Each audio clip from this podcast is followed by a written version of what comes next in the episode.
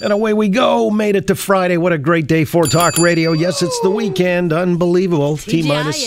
Yes, it is. Uh, five days away from the legalization of pot. Need you be reminded.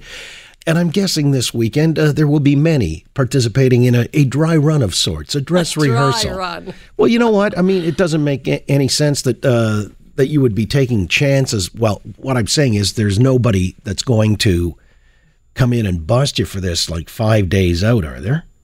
I mean, come on. For all intents and purposes, we're there. We've made it into the red zone. It's around the bend. We're about to punch it across the goal line, if you want to see it in those terms. You know, I mean, to get somehow uh, taken in, fine, charged with marijuana possession at this point, that's like, you know, one of these infantrymen who uh, gets shot 20 minutes before the armistice is signed. Makes no sense. Or the teacher who gives you uh, homework on June 28th. Like, yeah, right, whatever. Come on. You know, for, well, you're a little exuberant today. Just chill out. It's out. Friday. Well, that's what it is. Okay. Yeah. And you're off next week, aren't you? Yes, I am. Okay. Well, that explains a lot. There you go. Uh, right around the time that weed is legalized, you managed to work a vacation in around that. that. just a coincidence. Is that what that It is? is. Okay, I'm going to hunt down a hurricane. I'm going to Florida. Oh, are you? Well, uh, Yeah. you're going to be late to the dance Oh, because shoot. this thing's already passed through. Good. Danny was saying, though, rather cataclysmic. I mean, whole communities destroyed. This thing uh, was the biggest hurricane to, I guess, hit the mainland or the panhandle area of the, Yeah. uh, Florida, the Gulf Coast. That's what took it hard. historically, and uh, 13 dead to this point. A lot of people missing. Communities, as I say, razed, wiped right out. It's just one of those things where we're in that season. But, you know, there was a report from the United Nations Inter uh, Climate Panel, uh, uh, whatever it is, the IPCC. The tall foreheads. Well, they I came like out. to call them. Well, they're all these scientists and people who purport to project into the future. Professor And- Franks. They've given us all kinds of scenarios whereby uh, we better brace ourselves because life's about to change because we're going to hit 1.5 degrees Celsius on average by the end of the century in terms of warming. And if it goes to two, uh, it's a scorched earth, basically. Does that mean I'll have a constant tan? Well, maybe a little more than that. You know, buy buy some beachfront property on Hudson Bay, and uh, you'll make out like a bandit. Well, it's an interesting question because you know this is the whole point and purpose of the carbon tax that's being visited upon us. Although Doug Ford says he's going to fight it on behalf of Ontario, even if he has to take it to the Supreme Court. Our buddy Conrad Black is going to join us at the bottom of the hour. He's always good on that file. He thinks it's a colossal fraud being imposed on the taxpayers, well, anywhere in the free world where the carbon tax has reared its head. Uh, so he'll speak to that issue, as I say, at the bottom of the hour. And something else that came out from the Supreme Court yesterday that we talked about at length and we'll do again today. It has to do with the uh, legislators, the lawmakers in the land, do not have a duty to consult indigenous groups when putting together laws that may impact their hunting, fishing, or environmental concerns. And that has broad reaching implications for mega projects. I'll get Conrad in on that, but surprisingly, too, uh, Joe Oliver, the former Minister of Finance and Natural Resources, when he was in the Harper government back in 2012, uh, he had proposed, you know, one assessment and the project goes forward. And it got stifled in a lot of cases because there were indigenous groups that said you didn't consult us properly. And then you have the protesters and the activists and so on and so forth. So he's going to shed some light on that from his perspective after five o'clock, as I say. It's an interesting development. Uh, if you're not paying attention, it has these broad reaching implications like a Kinder Morgan pipeline may get built rather than get stifled. And, uh, you know, it takes a lot of the politics out of it because, in effect, if the people making the laws decide the project goes ahead, that's pretty much it. That's the democratic system. And while the crown has a duty to consult and uh, all the rest of that, this is the lawmakers. That that component has been determined to be sovereign and has dominion when it comes to uh, this ruling from the Supreme Court. So again, uh, it you know in layman's terms, we'll break it down. It just means effectively that uh, there's no judge-made law, and the activists don't really have a role to play. It's all about the people's voice and uh, what they want as uh, voiced through their their lawmakers, their representatives. We also have our panel topics worthy of discussion, none more so than, of course, uh, when it comes to recreational use of certain intoxicants.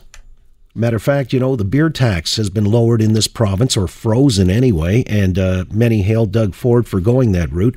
Just heard the report from Danny where Mike Schreiner, who's the head of the Green Party, mm-hmm. he out of Guelph, the sole member of the party, right. believes it's grossly irresponsible because it deprives the provincial coffers of tax money that could be used in other regards. So this petty populism, I guess, a cynic might uh, deem it to be, is really not that significant. But I'm going to talk to somebody from the beer industry. As a matter of fact, the chair of Beer Canada and the president and CEO of Waterloo Brewing, George Croft, is going to join us this hour too to explain why this is going to be, you know, a mini boon to the brewing industry. And then, of course, we do have the marijuana industry, which is a colossus. Man, the more I'm reading about this, it's just frighteningly big. It's the new gold rush as I see it. But there are some implications. And in fact, there was a change in the American border law that uh, has some implications for people who work in the industry here mm-hmm. in Canada. You can now cross because it was up until yesterday when they changed the law or the rules, and they did it rather quietly under the radar. This is the uh, Border Patrol people stateside. Uh, I guess it's the U.S. Customs and Border Protection Agency They've decided that anybody who works in the domestic cannabis industry in Canada will be allowed free entry into the United States, whereas before they would not have. There was some kind of dispute, or uh, people were up in limbo wondering if they could be deterred from entering the United States. Right. And until like Tuesday, I believe, is when this actually came down, Tuesday or Wednesday, uh, that was very much a real concern. So now, uh, you will be allowed into the states even if you work in the industry.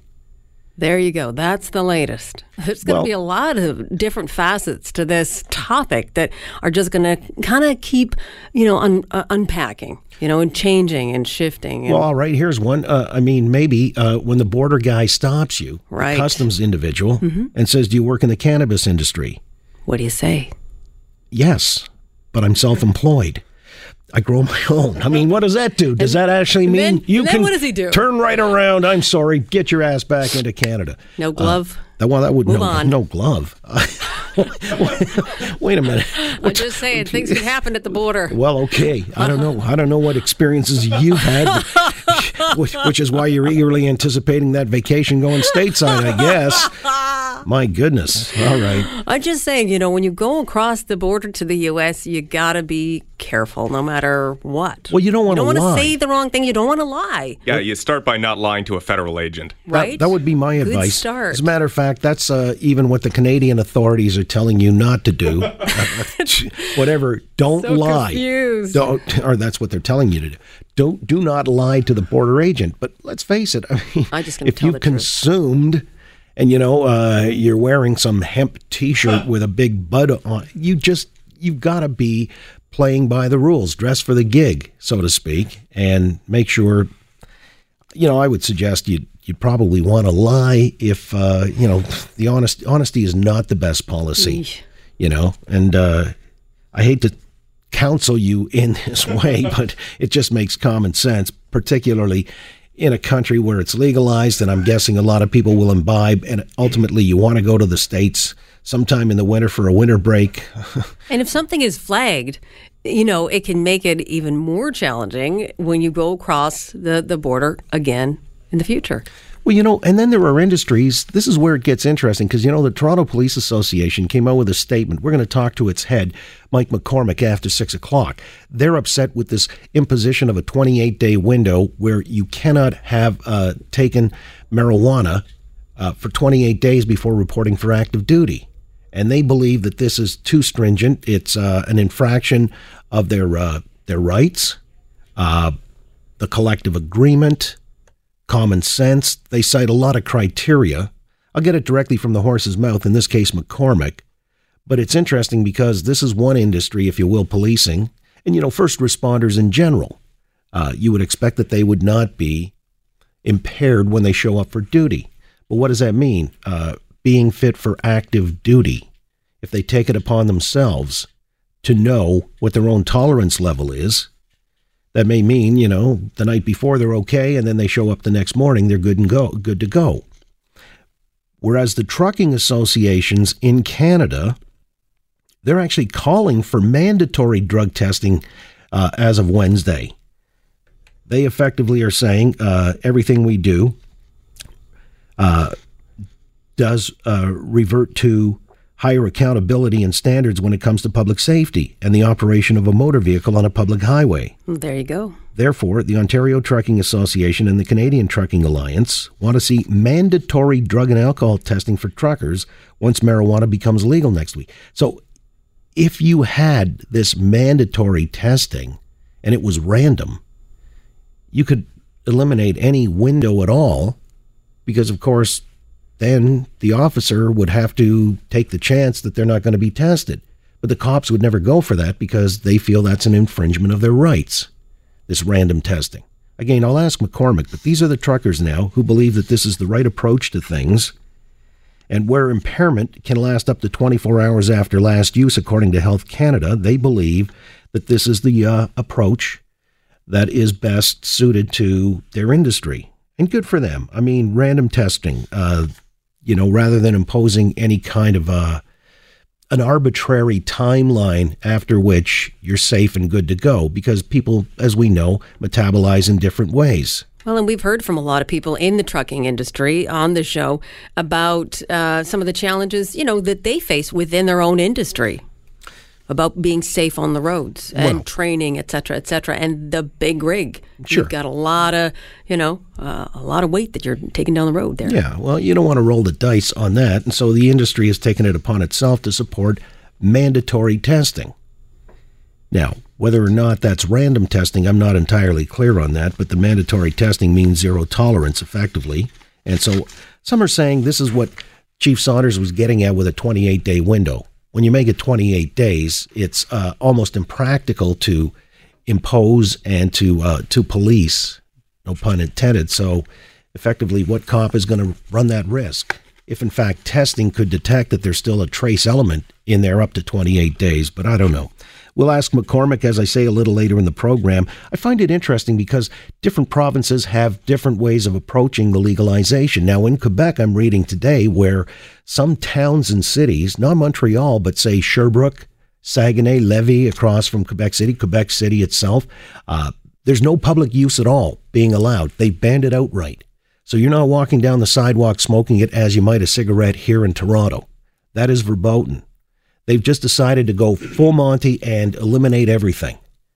Right out of the question, you cannot smoke it in public because they don't want the odor, uh, the secondhand smoke, which may be more deleterious, I guess, than uh, tobacco smoke, or so the argument goes. But right off the hop, these communities in Quebec have decided because municipalities get to set their own bylaws. And this is a case of Quebec saying that uh, they do not want any of this consumed in public. So where does that leave you? Would you consume strictly at home if you can't on the street? You know, there's another option. This I found with cigars, uh, private pot club lounges. So you set up a private club. Maybe you've got a dispensary, or, you know, up until April 1, there's no dispensary per se. You buy it in the online store and you have it delivered via Canada Post. But if somebody sets up a private club, you go there and I'm assuming it's ventilated. You smoke your brains out. Would that be okay to do uh, in the absence of doing it publicly, or do you think still the better model is the one that we've adopted for now in Ontario, in Toronto? You're allowed to smoke in public. Of course, where there are restrictions on smoking, uh, as there are with cigarettes, away from the door of an establishment by nine meters, uh, not in parks, not on patios, in enclosed buildings apart from your, your own domicile or a private club? Or do you believe that Quebec has got it right in some of these towns and cities? We should not allow for any kind of public consumption.